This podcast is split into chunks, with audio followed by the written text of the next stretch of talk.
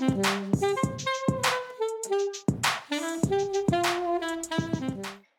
วัสดีค่ะ ยินดีต้อนรับเข้าสู่ SOS Sustainability 101 นะคะ วันนี้นะคะก็จะนำบทความนะคะจาก The Guardian Weekly มาฝากนะคะ ซึ่งเป็น The Guardian Weekly ประจำวันศุกร์ที่ 20 ตุลาคม 2566 นะคะโดยเนื้อหาเนี่ยจะเป็นเกี่ยวกับเทคโนโลยีนะคะในการดูดซับหรือดักจับคาร์บอนนะคะ จากชั้นบรรยากาศนั่นเองนะคะ โดยชื่อบทความนะคะ ชื่อว่า A New Leaf Could Super Plants Slow the Climate Crisis ก็คือเป็นการถามเป็นการพูดถึงเรื่องของการชะลอนะคะ ปัญหาหรือวิกฤตของสภาพภูมิอากาศ หรือโลกร้อนหรือโลกเดือดนั่นเองนะคะ โดยที่เทคโนโลยีที่เอามาใช้วันนี้จะเป็นเกี่ยวกับเรื่องของการตัดต่อนะคะ พันธุกรรมนะคะ ของพืชหรือทำหรือเรียกต้นไม้ดัดแปลงนะคะ เพื่อลด โลกร้อนด้วยการดูดซับคาร์บอนจากอาชั้นบรรยากาศนะคะแล้วก็ก็มากักเก็บไว้ในรากหรือในผืนดินนั่นเองนะคะอันนี้ก็ต้องเล่านะคะเกริ่นเลยนะคะว่ามันจะมีอยู่ 2 ส่วนนะคะ โดยต้องบอกว่าในการตัดต่อพันธุกรรมเนี่ยก็แบ่งเป็น 2 ชนิดนะคะชนิดแรกคือเป็นต้นไม้นะคะเรียกว่าต้นไม้ยืนต้นนะคะต้นไม้ใหญ่นี้เป็นต้นนะคะและส่วนที่ 2 คือเป็นธัญพืชหรือพืชผลทางการเกษตรนะคะที่เราก็ปลูกกันเช่นถั่วเหลือง หรือ ลักษณะของข้าวต่างๆ อันนี้เป็นต้นนะคะ โดยที่เราจะมาเริ่มกันก่อนนะในเรื่องของการตัดต่อดัดแปลงยีนของต้นไม้นะคะ ให้สามารถดูดซับคาร์บอนได้มากกว่าเดิมนะคะ อันนี้นะคะก็เป็นกลุ่มนักวิทยาศาสตร์นะคะ ที่พูดถึงเรื่องการตัดต่อพันธุกรรมของต้น poplar นะคะ ต้น poplar เนี่ยฝ้ายไป search หาดูแล้วว่าภาษาไทยคืออะไรเนี่ยก็มีหลายที่ก็จะเรียกทับศัพท์ไปเป็นต้น poplar นะคะ แล้วก็ บางที่จะบอกเป็นต้นหยางต้นหยางสู้นะคะ ที่ก็เป็นศัพท์เป็นไม้นะคะ ยืนต้นตามรูปที่เห็นนี้นะคะ แล้วก็เขาก็บอกว่าบริษัทที่ชื่อ Living Carbon เนี่ย ก็พยายามที่จะตัดต่อดัดแปลงยีนพันธุกรรมต่างๆ ของต้นป๊อปล่าเนี้ยให้สามารถดูดซับคาร์บอนได้มากขึ้นกว่าปกติจากที่ก็ปกติก็ดูดซับอยู่แล้วนะคะ โดยที่ในต้นปีนี้นะคะ เขาก็เริ่มการ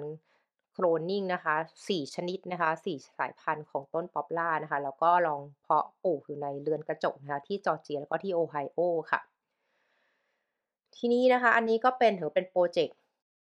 Pilot นะคะทดลองทดสอบดูนะคะว่าสามารถจะกักเก็บหรือดูดซับคาร์บอนเนี่ยได้ได้มากน้อยเพียงใดนะคะ โดยที่โมเดลธุรกิจของตัว Living Carbon เนี่ยก็คือ 1 ก็คือการ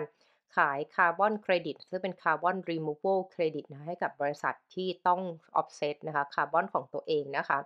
โดยที่ทางโมเดลของเขาเนี่ย ก็จะจ่ายเงินนะคะให้กับเจ้าของพื้นที่นะคะ ที่ให้พื้นที่ในการปลูกต้นไม้นะคะ ก็คือเรียกว่าเอาเงินเข้ามานะคะ จากของฝั่งทางบริษัทยักษ์ใหญ่ที่ต้องซื้อเรื่องของการซื้อคาร์บอนเครดิตนะคะ แล้วก็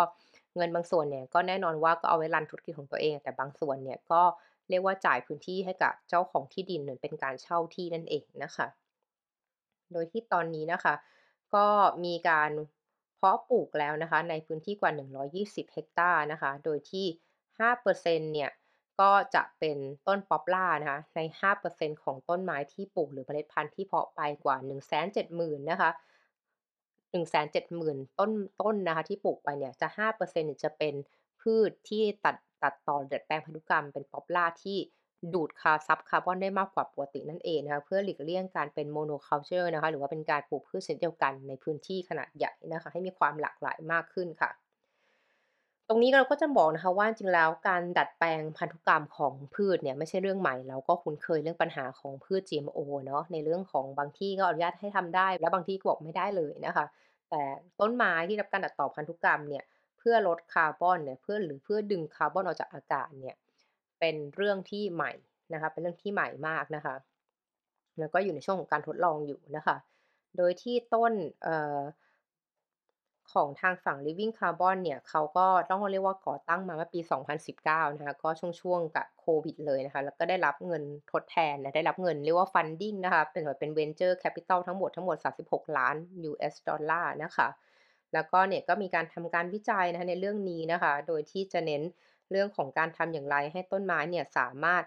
ทำหน้าที่ของมันได้ดีกว่าเดิมนะคะ โดยในเดือนเมษาที่ผ่านมานะคะก็ Living Carbon เนี่ยก็ได้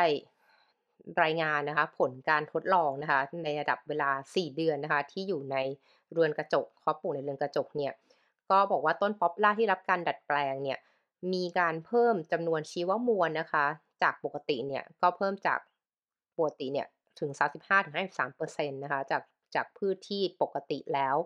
ถ้าต้น Poplar เนี่ยจะมีชีวิตมวลเท่านี้ แต่ต้นได้รับการดัดแปลงเนี่ยจะมีชีวมวลเพิ่มขึ้นอย่างน้อย 35%จากของเดิมนะคะ โดยการ 35%ที่เพิ่มขึ้นเนี่ยมันจะดูดซับคาร์บอนจากอากาศได้มากขึ้นอีก 17%จากของเดิมนะคะ โดยที่ถ้าเกิดอันเนี้ยการดูดซับคาร์บอนคือเอามากักเก็บไว้ในต้นของตัวเองเนี่ยมันก็จะขึ้นกับจำนวนชีวมวลของแต่ละต้นนะยิ่งชีวมวลมากขึ้นกว่าเดิมได้เยอะเนี่ยก็จะดูดซับได้สูงถึง 27%เลยนะจากอากาศค่ะทีนี้เขาก็บอกว่าถ้าถ้าต้นไม้พวกเนี้ยปลูกในพื้นที่ตอนนี้เราเป็นแค่การเหมือนเป็นแค่การทดลองนะปลูกในเรือนกระจกค่ะถ้าเกิดเขาลงมือทำจริงเนี่ยตามโดยใช้ทฤษฎี ตามนี้เนาะถ้าเกิดว่าต้นไม้ที่ปลูกเนี่ยมันเป็นไปตามทฤษฎีที่วางแผนไว้เนี่ยเขาบอกว่าถ้าเขาปลูกต้นไม้ชนิดนี้ในพื้นที่ 1.6 ล้านเฮกตาร์นะคะหรือประมาณ 16,000 ล้านตารางเมตรนะคะ ถ้าปลูกพืชลักษณะนี้ในพื้นที่เหล่านี้เนี่ยมันจะมีศักยภาพนะคะในการดูดซับคาร์บอนจากอากาศเนี่ยดูดออกมาจากอากาศเนี่ยได้ถึง 600 เมกะตันนะคะของตัวคาร์บอนเทียบเท่าหรือ CO2 equivalent นั่นเองนะคะ อันนี้ก็อย่างที่บอกเป็นตัวเลขในการคำนวณทางทฤษฎีเนาะ ถ้าทุกอย่างเป็นไปตามที่การทดลอง ทีนี้สิ่งต่อมาคือว่า วิธีการที่ต้นไม้มันทำกันได้เนี่ยมันทำอยู่ตรงไหนนะคะ มันก็คือการหลักการนะคะ การสังเคราะห์แสงของต้นไม้หรือ Photosynthesis นั่นเองนะคะ ที่บอกว่า กระบวนการในการสังเคราะห์แสงของต้นไม้เนี่ยมันก็ต้องใช้แสงเนาะต้องใช้แสง ต้องใช้น้ำก็ต้องใช้คาร์บอนไดออกไซด์ในการดูดซับนะคะเพื่อจะสร้างเป็นน้ำตาลนะคะ แล้วก็พอเปลี่ยนพลังงานเหล่านี้ทั้งหมดเนี่ยเป็นน้ำตาลกระบวนการนี้เป็นน้ำตาลปุ๊บเนี่ยมันก็จะทำให้ต้นไม้เนี่ยโตขึ้นเมื่อต้นไม้โตขึ้นเนี่ยในกระบวนการทั้งหมดเนี้ยสิ่งที่ได้ออกมาเป็น by-product ก็คือได้ออกซิเจนเนาะออกมาที่ทำให้เป็นการฟอกอากาศของมนุษย์เรานั่นเองนะคะ แต่ว่าของตัว Living Carbon ต้นไม้ของ Living Carbon เนี่ยเขาบอกว่าจะสามารถดึงคาร์บอนที่เรียกว่าดึงคาร์บอนจากอากาศมาใช้เนี่ยในการสังเคราะห์แสงและสร้างอาหารของตัวเองเนี่ยได้มากกว่าปกตินะคะทำให้เนี่ยมันจะเป็นตัวปัจจัยที่สำคัญในการลดคาร์บอนหรือเป็นการตัวที่แบบเป็น Carbon Sink ก็คือสามารถกักเก็บคาร์บอนไว้ได้นานในตัวมันเองนะคะทำให้คาร์บอนเนี่ย ไม่ไปอยู่ในชั้นบรรยากาศนั่นเองนะคะ แล้วก็ลดปัจจัยในการก่อให้เกิดโลกร้อนนั่นเองค่ะซึ่งตรงนี้ใช้คำว่าต้นไม้เหล่านี้มันจะกลายเป็น Supercharged นะคะ ถ้าเกิดสามารถทำได้ในระดับที่เป็นระดับที่สเกลกว้างๆนะคะคือเป็นระดับมหาภาคไม่ใช่แค่เป็นอยู่ในเรือนกระจก ตอนนี้เขาก็บอกว่ามันมีการทดลองอยู่ในพื้นที่สั้นๆพื้นที่เล็กๆด้วยนะคะ ในระหว่างที่กำลังขอสิทธิบัตรเนี่ย บอกว่าประมาณ 600 ต้นนะคะ ก็อยู่ในระหว่างที่ University of Oregon เนี่ยก็จะเริ่มดำเนินการเพาะปลูกนะะเพื่อดูผลนะะการดำเนินงานค่ะ โดยที่พื้นที่ที่เขาวางแผนไว้นะถ้าคำถามคือว่าแล้วเราจะเอาพื้นที่ไหนปลูกป่าเนาะปลูกปลูกต้นไม้ที่จริงๆแล้วเป็นคำถามแหละค่ะว่าถ้าเกิดเราต้องการจะลดการอัตราการปล่อยก๊าซคาร์บอนไดออกไซด์ลดโลกร้อนเนี่ยโดยการปลูกต้นไม้เนี่ยคำถามคือเรามีพื้นที่พอไหมนะเพราะเราก็ต้องประเมินใช่ไหมคะว่า พื้นที่ที่ใช้ในการเพาะปลูก เพื่อดูดซับคาร์บอน กับพื้นที่ที่ใช้ในการเพาะปลูกอาหาร เพื่อเป็นอาหารของมนุษย์เราเนี่ยมันต้องมีการสร้างสมดุลว่าถ้าเกิดไปปลูกเพื่อสูดซับคาร์บอนหมดแล้ว แล้วเราจะมีอาหารเพียงพอในการเลี้ยงประชากรโลกหรือไม่นะคะ ในในบทความนี้เขาก็บอกนะคะว่า Living Living Carbon เนี่ยเขาก็วางแผนว่าเขาจะเอาต้นไม้พวกนี้ไปปลูกนะประมาณ 4 ล้านต้นเนี่ย4ล้านต้นที่วางแผนไว้ที่จะปลูกเนี่ยปลูกในพื้นที่ที่เป็นเหมืองเก่า เนาะเหมืองเก่าที่อาจจะเรียกว่าเอ่อคุณภาพไม่ค่อยดีแล้วนะคะ หรือว่าเป็นพื้นที่นะคะ ทางด้านการเพาะปลูกทางเกษตรกรรมที่ไม่ได้มีต้นไม้ของเดิมอยู่คือไม่ได้มีป่าอยู่เดิมนั่นเองนะะเราเหมือนไป reforestation นะคะ ไปไป restoration ค่ะพื้นที่เหล่านั้นให้กลับมาเป็นพื้นที่ที่สามารถมีศักยภาพในการกักเก็บคาร์บอนได้นะคะ ก็ตอนนี้ก็อาจจะเป็นเรื่องที่ขนานไปด้วยกันกับการที่ทางการใช้เหมืองถ่านหินเนี่ย จะเริ่มลดลงนะ มีการปิดเมืองถ่านหินเนี่ยพื้นที่เหล่านั้นเนี่ยก็สามารถนำมาเป็นพื้นที่สำหรับปลูกต้นไม้ที่เป็น Supercharger นะคะหรือเป็นต้นไม้ที่ดัดแปลงพันธุกรรมเพื่อดูดซับคาร์บอนได้มากขึ้นนะคะ ตรงนี้เขาก็บอกว่าเนี่ยอันเนี้ยก็คือ 4 ล้านต้นนะในพื้นที่เหล่านี้ เขาก็บอกว่าอย่างเมื่อกี้ที่ฝ้าบอกไปว่า 600 เมกะ 600 เมกะตันที่เขาบอกว่าสามารถดูดซับได้เนี่ยมันจะต้องมีสมมติฐานมาจากการปลูกต้นไม้เหล่านี้นะคะ ที่ คาดการว่าจะมีอายุประมาณ 40 ปีเนาะยืนต้นถึง 40 ปี ตลอดเวลา 40 ปีของต้นไม้เนี่ยมันจะสามารถดูดซับคาร์บอนได้ 600 เมกะตันนะคะ ซึ่งก็นับว่าเป็นจำนวนมัน 1.6%นะคะของคาร์บอน emission ในปัจจุบันก็คือจาก 100%ที่มีอยู่ปัจจุบันเนี่ยถ้าเกิดปลูกต้นไม้4หลังต้นลักษณะนี้ในระยะเวลา 40 ปีต่อไปเนี่ยมันจะดึงออกมาได้ประมาณ 1.6%นะคะแค่พูดถึงแค่ในการคาดการณ์นะคะ ของพื้นที่ที่จะใช้ปลูกต้นไม้เนี่ยเฉพาะในอเมริกาเท่านั้น ถ้าเกิดมีประเทศอื่น สามารถนำความรู้นำสิ่งเหล่านี้ไปทำที่ประเทศตัวเองได้อาจจะเพิ่มจำนวนของการดูดซับคาร์บอนได้มากกว่าเดิมด้วยซ้ำนะคะเพราะไม่ใช่ที่อเมริกาเท่านั้นที่มีทางเหมืองถ่านหินหรือว่าพื้นที่ทางการเกษตรที่ไม่ได้ใช้งานแล้วนะคะ แล้วถ้าเกิดเป็นพืชผลทางการเกษตรล่ะ พืชผลทางการเกษตรที่ตอนนี้ปัจจุบันเนี่ยเขาก็ปลูกกันอยู่แล้วทำไมไม่สามารถทำให้พืชผลทางการเกษตรที่ปลูกกันอยู่แล้วปัจจุบันเนี่ยมันดูดซับคาร์บอน หรือช่วยลดคาร์บอนในระหว่างการปลูกไปได้ด้วย แล้วก็สามารถนำมาขายเป็นอาหารได้ด้วย จะได้เรียกได้ว่าพื้นที่ที่ใช้ในการเกษตรเนี่ยมันก็ผลิตทั้งอาหาร ก็ผลิตทั้งแล้วก็ช่วยในการลดโลกร้อนไปด้วย ไม่เหมือนแบบต้นไม้เนาะคือต้นไม้แบบแรกคือการปลูกป่าแหละปลูกป่าก็คือเอาไว้ให้มันอยู่นานๆ ไม่ใช่ว่าจะไปตัดทิ้งอะไรอย่างงี้ในระยะเวลาสั้นๆคำถามคือถ้าเกิดเป็นปลูกพืชพันธุ์ธัญพืชเนี่ยมันมีความต่างกันอย่างไรต้นไม้ใหญ่ใช่ไหมคะสิ่งสำคัญเลยคือว่าธัญพืชเหล่านี้เนี่ยมันมีชีวิตที่สั้นและมันจะถูกเก็บเกี่ยวเป็นฤดูกาลไม่ว่าจะเป็นปีละครั้ง ปีละ2ครั้ง หรือปีละ4ครั้งก็ตามทีนะคะ ซึ่งตรงนี้มันก็จะถามว่าแล้ว หลังจากที่เก็บเกี่ยวแล้วเนี่ยมันก็จะย่อยสลายแล้วก็ปลดปล่อยคาร์บอนออกมานะคะอย่างค่อนข้างรวดเร็วถ้าเทียบกับต้นไม้ และทำให้คาร์บอนที่ควรจะเก็บกักไว้ในต้นไม้ หรือในธัญพืชเนี่ยมันก็ออกสู่ชั้นบรรยากาศเหมือนเดิมนะคะงั้นคุณจะแก้ปัญหาอย่างไรนะคะ ที่จะทำให้ตัวพืชพันธุ์ธัญพืชเหล่านี้ที่เป็นผลิตผลทางการเกษตรเนี่ยสามารถกักเก็บคาร์บอนเข้าไป ลงหรือฝังไว้ในใต้ดินได้นานๆกว่าเดิมนั่นเองนะคะ ชื่อว่า South Ideal Plant นะคะ ที่เริ่มตั้งบริษัทตั้งแต่ 2017 นะคะ หรือมีไอเดียนี้ยตั้งแต่2017 ค่ะ โดยเน้นเรื่องการวิเคราะห์วิจัยกับพวกถั่วเหลืองพวกข้าวนะคะ พวกข้าวโพดต่างๆนานาที่เป็นพืชพันธุ์ที่ใช้เป็นอาหารของมนุษย์เราหรือว่าเป็นอาหารอาหารสัตว์นั่นเองนะคะเขาก็บอกว่า ถ้าเนื่องจากต้นไม้พวกนี้ธัญพืชเหล่านี้มันมันมันกินพื้นที่ในปัจจุบันเยอะอยู่แล้วนะคะ เราสามารถทำให้ศักยภาพในการที่เป็นอาหารควบคู่ไปกับการดูดซับคาร์บอนได้ไหม่นะคะ โดยมี 3 วิธีการที่เขาพูดถึงนะในการดัดแปลงพันธุกรรมเหล่านี้ อันดับแรกเลยคือทำให้รากของต้นธัญพืชเหล่านี้มันใหญ่มากขึ้น แล้วก็ 2 ก็คือการบอกว่าทำอย่างไรนะคะ ให้ตัวรากเนี่ยมันสามารถชอนชัยในพื้นดินได้ลึกกว่าเดิมนะคะ ก็หมายความว่าเพราะว่าการทานเหล่านี้มันจะทำให้มีการดูดซับคาร์บอนได้ลึกขึ้นกว่าเดิมนะคะ แล้วก็อย่างที่ 3 คือการบอกว่าทำอย่างไรก็ได้ให้รากเนี่ยมันมีสารที่เรียกว่า Suberin นนะคะมากขึ้น Suberin เนี่ยก็จะถูกผลิตนะคะด้วยพืชนะคะทั่วๆไปเลยนะคะ แล้วก็มันจะทำให้ตัวย่อยสลายหรือว่าจุลินทรีย์ที่ย่อยสลายหล่าเหล่าเนี้ยให้มันเป็นปุ๋ยเนี่ยมันจะทำงานได้ช้าลงนะคะ แล้วก็จะทำให้ตัวรากเนี่ยมันสามารถกักเก็บคาร์บอนไว้อยู่ใต้ดินได้นะคะ ไม่ได้ถูกย่อยสลายแล้วกลายออกมาเป็นคาร์บอนปล่อยสู่ชั้นบรรยากาศนั่นเองนะคะ ก็คือเรียกว่าช่วยหน่วงเวลาไว้ได้นาน คือการที่รากมันรึกลึกขึ้นนะคะ แล้วก็ใหญ่ขึ้นเนี่ย มันก็จะเพิ่มพื้นที่ในการกักเก็บคาร์บอนนะคะ แล้วก็ถ้ามันมี Suberin เข้ามาอีกเนี่ย มันก็ยิ่งทำให้การย่อยสลายเนี่ยมันเป็นไปได้ช้าลงนะคะก็สามารถจะทำให้